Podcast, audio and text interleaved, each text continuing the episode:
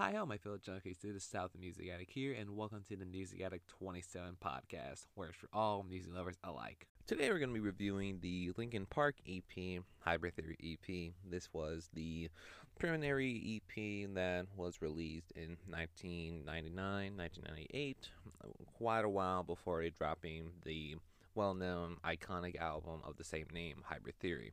And this was also the time when Linkin Park itself was named as Hybrid Theory, as the same uh, titular title of this EP of the same name.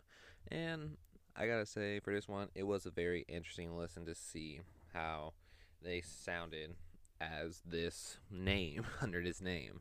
And it's only a few tracks, and I gotta say, it was a very interesting experience to see this little style that they did before becoming more honed in to the nu metal all rock type of sound that we all knew that we all know them for back in the day.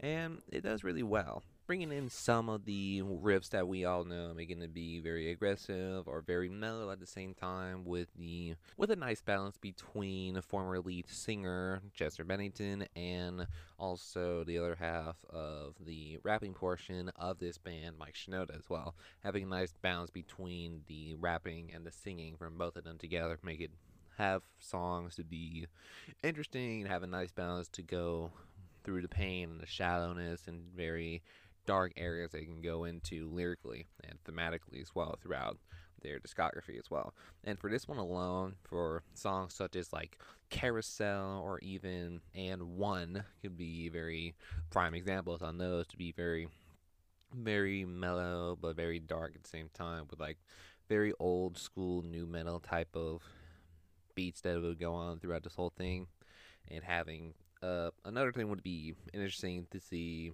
of how eerie some of their production choices can be as well.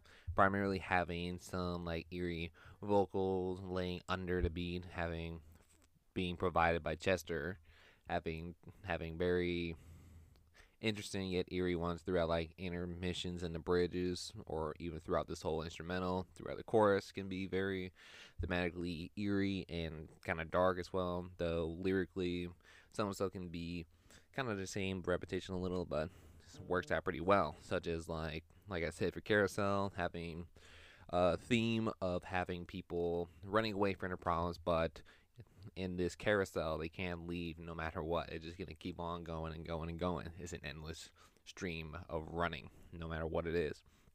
And for other ones as well, can be very nice little solo like cuts for this EP as well, to just like step up and high voltage, just to primarily focus on uh, Mike Shinoda's rapping ability and lyrical ability and rap skills as well.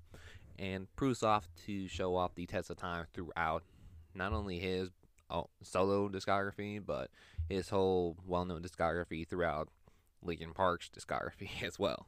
And it does really well, some for like very old school rap beats back then having very interesting production choices to be very like mellow and a little laid back a little to be an older melody which is very interesting. Even for a song like high voltage you can kind of hear a little bit of a difference from this version on this ep than like its re-recorded version that you would hear on like various different versions of hybrid theory their full-length debut album.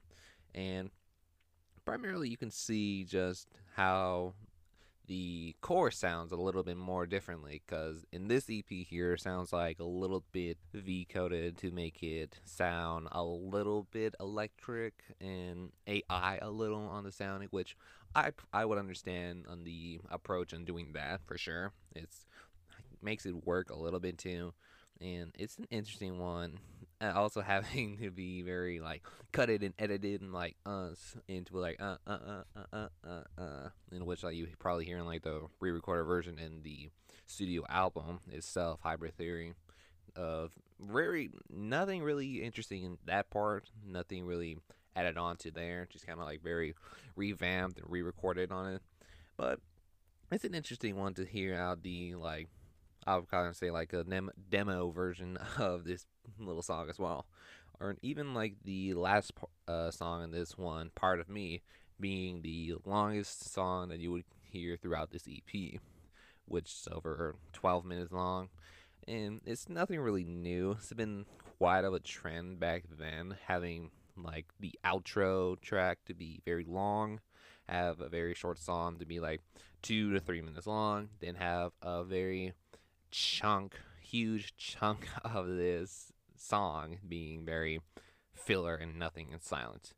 Then going into like 10 minutes or so into the song, you hear like a hidden instrumental or a secondary song into it, which is, like I said, it's really nothing new overall throughout these early 2000s, which is really nothing new. You can see a bunch of songs being very longer than they expect to be, rather than being like a triple cut song in general, like you would see in like Tyler the Creator's albums. But it was an interesting one to hear for a EP like this to be very interesting on the DJ cuts and having a very mellow riff for the actual song itself, then having pretty much seven minutes of like I guess you would kind of say amp recording onto it. Then goes into like an industrial beat throughout this like two minute cut for it. But overall, I gotta say for this little EP, it's a bit of an interesting look through the style and artwork and even like the ideas behind it that kind of inspired this EP to be what the debut iconic album that we have right now of Hybrid Theory. Kind of getting the formatting idea of the nu metal, rap metal type of idea back then, and transcending that to a full length debut album. It's very interesting to listen to.